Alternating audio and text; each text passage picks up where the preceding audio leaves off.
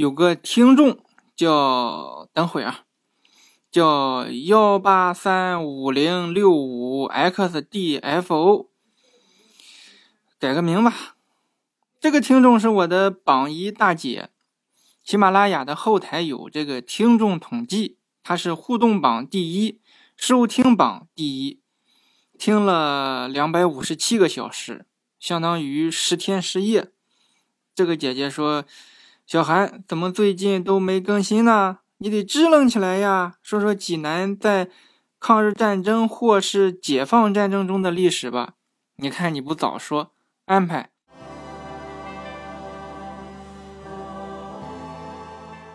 关于战争，我先说一个济南惨案吧。因为济南惨案发生在五月三号，所以也叫五三惨案。很多济南人都听过五三惨案，也在泉城广场附近见过一本大的书，是个日历，上面是一九二八年五月三号星期四，但是。很多人很难说清楚它究竟发生了什么，以及它的前因后果。这事还得从中日甲午战争说起。那位说了，你说济南惨案跟甲午战争什么关系？我不说，我怕你听不明白呀。我直接说，日军为了阻止蒋介石北伐，想约个架。你是不是蒙圈了？北伐是去伐谁？日本人为什么要阻止北伐？你看，还得再说甲午战争之后，也就是清朝和外国人干了一架，发现自己真的很落后，差距很明显。我们不但设备落后，而且打法上也落后。我们举着砍刀，喊着啊，就跑上去，人家梆一枪就把你崩了。差距就是这么明显，于是当时光绪皇帝就感觉军事上得和国际接轨，他就找了一个信得过的大臣，让他按照德国陆军的制度建立了中国第一批新式陆军。这个大臣叫袁世凯，这批陆军叫北洋新军。后来，光绪皇帝死了，小皇帝继位。小皇帝才三岁，啥也不懂。袁世凯手里有军队呀，你看，军队不是国家的，是袁世凯的。袁老师凭着军队就让小皇帝退位了，他当了皇帝。因为他是北洋军的底子，所以我们称新政府就叫北洋政府。后来，袁世凯也死了。南方本来就有孙中山、蒋介石这些反对袁世凯的势力，这时候他们也发展起来了，建立了国民政府。南方的国民政府要去讨伐北洋政府，想要统一中国。蒋介石呢就被封为国民革命军总司令，率军北伐。梦中惊醒的家。这时候，日本也换了个皇帝，可能不会管理，把日本经济搞崩盘了。严重到什么程度呢？银行都干倒闭了。你看他多大本事，能把银行给干死？这下日本老百姓就骂上了：这他妈什么日子？银行都倒闭了，我取钱怎么办？那个也说：我有钱找个地方存都没有。这一回头，哎，我取钱，你存钱。你给我不就行了吗？那个掏出枪来一抬手，嘡，上热搜了。大家就评论，为什么会导致这种情况呢？网友都说是天皇的问题。天皇一看，马上换个热搜，派军队去攻打中国。网友就开始关注日本攻打中国的最新消息，天天等着更新。日军司令压力很大，就观察中国的形势。现在国民政府很厉害。很有可能灭了北洋政府，统一了中国。日本人一看，那不行，不能让他统一。我们也想要中国东北地区，所以日军为了阻止蒋介石北伐，就想和北伐军约个架。来，你看，这个时候再说这句话，是不是你就明白了？地上如此仓皇，开满美丽的花。有没有联赛？哪能说打就打？得找个由头啊！此时蒋介石率领北伐军节节胜利，快打到济南了。济南是山东省会，打下济南基本上可以算是打下了山东。日本人一看，搞点事情吧。日本人就说山东局势很混乱，我们要保护日本的侨民，就从青岛登陆，往济南运兵。很快。济南就驻扎了三千多日本兵，这个其实说得过去。我们这打仗，他们来军队保护一下自己的侨民，在那个年代也说得过去。很快，北伐军就打下了济南。这个时候，济南城市有两支军队，一个是蒋介石的北伐军，一个是保护侨民的日本兵。蒋介石是要北伐统一中国的。中国历史上好多北伐，秦始皇打匈奴北伐，诸葛亮打曹操北伐，岳飞收复北国也是北伐。大的北伐有十二次，蒋介石这个是最后一次，他也很激动，成功了可以名垂青史。日本兵咱刚才说了，就是战乱期间来保护侨民的，看起来这两者没啥冲突。是在祭祀的海鸟陪伴天边最后一抹晚霞。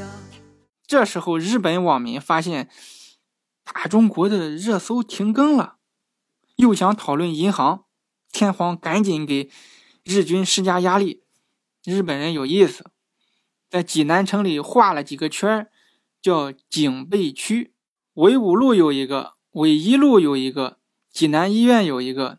基本上，济南重要的道路、医院、通讯、商场都成了日本的警备区。北伐军打下了济南，进城一抬头，嗯，日本警备区，怎么办？蒋介石心想，现在首要任务是北伐，北伐之后就统一中国了。到时候，中国在国际社会也得和日本打交道啊。自己老师孙中山和日本也有些交情，于公于私，咱都得躲着点，让着点，忍着点。北伐军这个绕啊，在济南跟走迷宫似的，大路呢都是警戒区，只能绕小路。北伐军在自己的国土上走，还得躲来躲去，既尴尬又气愤。没想到绕小路也不行。一九二八年五月三日这一天，在警戒区边上，啪一枪，北伐军一名士兵被日本兵打死了。日本人说枪走火了。你才会想起明天，谁来与你玩耍。蒋介石说过，躲着点，那就再换一条路。日本兵一看，怎么回事？怎么？还不燃，日军就开始大范围的开枪射杀北伐军两个营的兵，损失惨重。北伐军受不了啊，当兵的都有血性，不管什么蒋介石了。其中北伐军的九十二师就开始反击，两方火拼，日军没多少人啊。这一下，日本就受不了了，差点被灭了。日军呢就通知蒋介石：“你你要干什么？”你要干什么？你想要中日全面开战吗？蒋介石肯定不想啊！首要任务是北伐，别在国家没统一又把日本人得罪了。蒋介石连忙下令停止还击，不要再打了。这一停火，日本人更嚣张了，一边告诉日本天皇自己在济南被欺负了，赶紧调兵支援，一边跑到人家北伐军队伍里面去欺负人，还把一支。七千人的队伍，北伐军的枪械都给没收了。蒋介石就派外交部长去找日军司令谈判，日军司令避而不见，派了个参谋长接见。正在谈着的时候，忽然传来消息，两个日本兵中弹身亡。这一下，日军怒了，并且日本的援军也到了。日军就拿着这两名日本兵中弹的这个说事。就冲入北伐军驻地，不管是高级将领还是小兵小卒，见人就杀，一时间尸横遍野，血流成河。蒋介石下令不准抵抗，想杀就杀，不要影响北伐。蒋介石另一方面派蔡公时去谈判，这个蔡公时可了不得，二十一岁时因为宣传反帝反封建的思想，被清政府追杀，被迫逃到了日本避难。在日本呢，蔡公时就认识了孙中山，加入了同盟会。后来回国，还参加了讨伐袁世凯的活动。他一直跟随孙中山，甚至孙中山的后事都是蔡公时帮助料理的。蔡先生是精通日语，熟悉日本国情，在日本甚至国际上也有些名气。蔡公时去谈判。日本天皇也得给点面子吧，但是事实并非如此。蔡先生还在准备中，就被日军包围了起来。他们把电话、电灯、电报全部切断，就没法和外界通信。日本兵直接闯入蔡公时的卧室，把其他人都给枪决了。还没等蔡公时说说啥，日本兵先是抢了五包文件，然后把那两个日本兵中弹的。问题全扣在中国人身上，还一个大耳刮子把蔡先生扇出血来。蔡先生那是爱国人士啊，用日语大骂日军，结果被恼羞成怒的日军割了耳朵、抠了眼睛、削了鼻子。蔡先生还是没有屈服，不说软话，表示中国人可杀不可辱。最后，日本人就把他杀了，他就英勇就义，享年。四十七岁。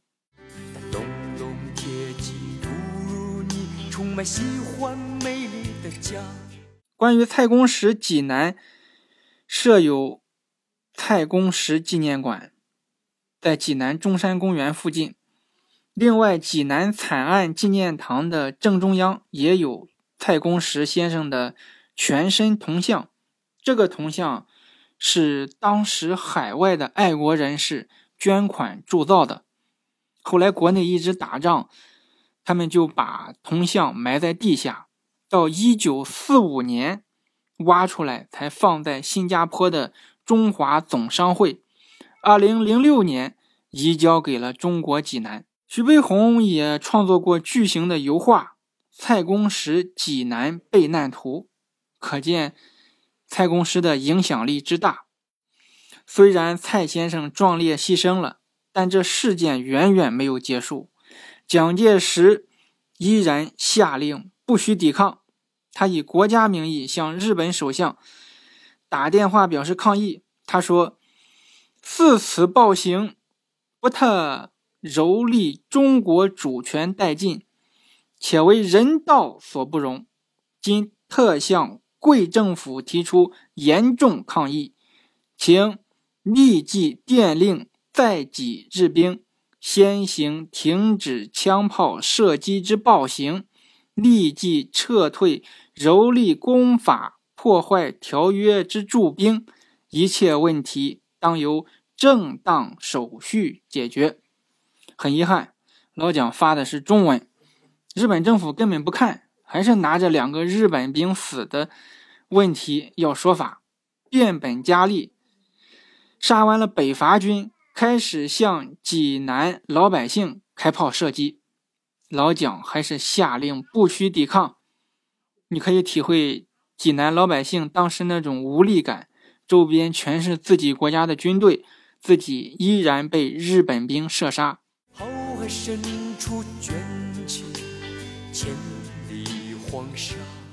蒋介石又陆续派出罗家伦、赵世轩。崔世杰、王正言去跟日本谈判，都被轰了回来。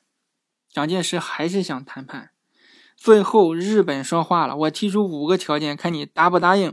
第一，惩办你的最高军事长官；第二，济南二十里以内不准你驻兵；第三，新庄大营让我们日本驻兵；第四，赔偿我们战争中的损失。”第五，中国军人只要见了日本军人，就要扔下武器。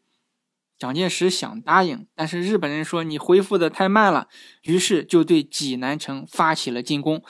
只打了三天，蒋介石就发布密令，让军队撤离了济南。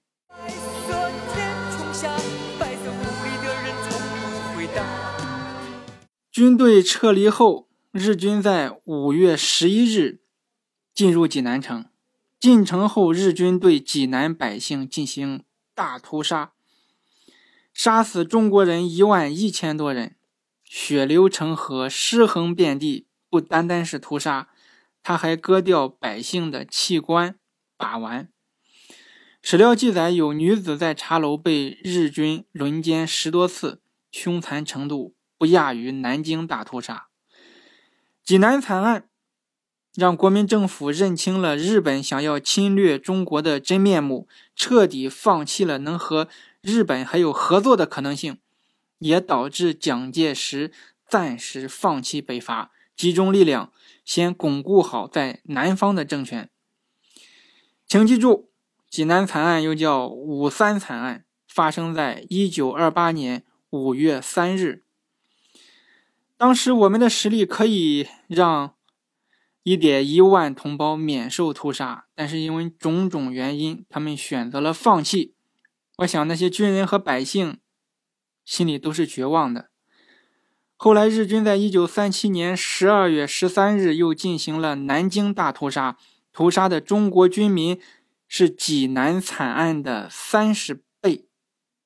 为什么？因为我们落后，落后就会挨打。所以，我们民族意识到要进步，要强大，这样才能保护自己和身边的人。朋友，请记住这些事情吧，别被目前。灯红酒绿的生活所迷惑，认为眼下的生活可以长长久久。危机到来时，你能应对它吗？不管是个人还是国家，都要警钟长鸣，时刻保持警惕。济南现在每年五月三号都会播放防空警报，警报是这样的：预先警报。鸣三十六秒，停二十四秒，反复三遍为一个周期。空袭警报，鸣六秒，停六秒，反复十五遍为一个周期。灾情警报，鸣十五秒，停十秒，鸣五秒，停十秒，反复三遍为一个周期。解除警报，连续鸣三分钟。让我们来听一听吧。提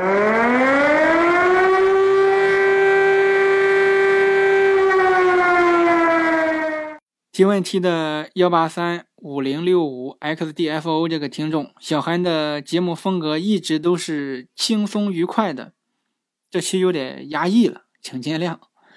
以后我再找个济南战役轻松愉快的说说。其实只要是战争，都是残酷的。所谓轻松，只是旁观者的心情。小韩说济南有点小内涵咱们下期见。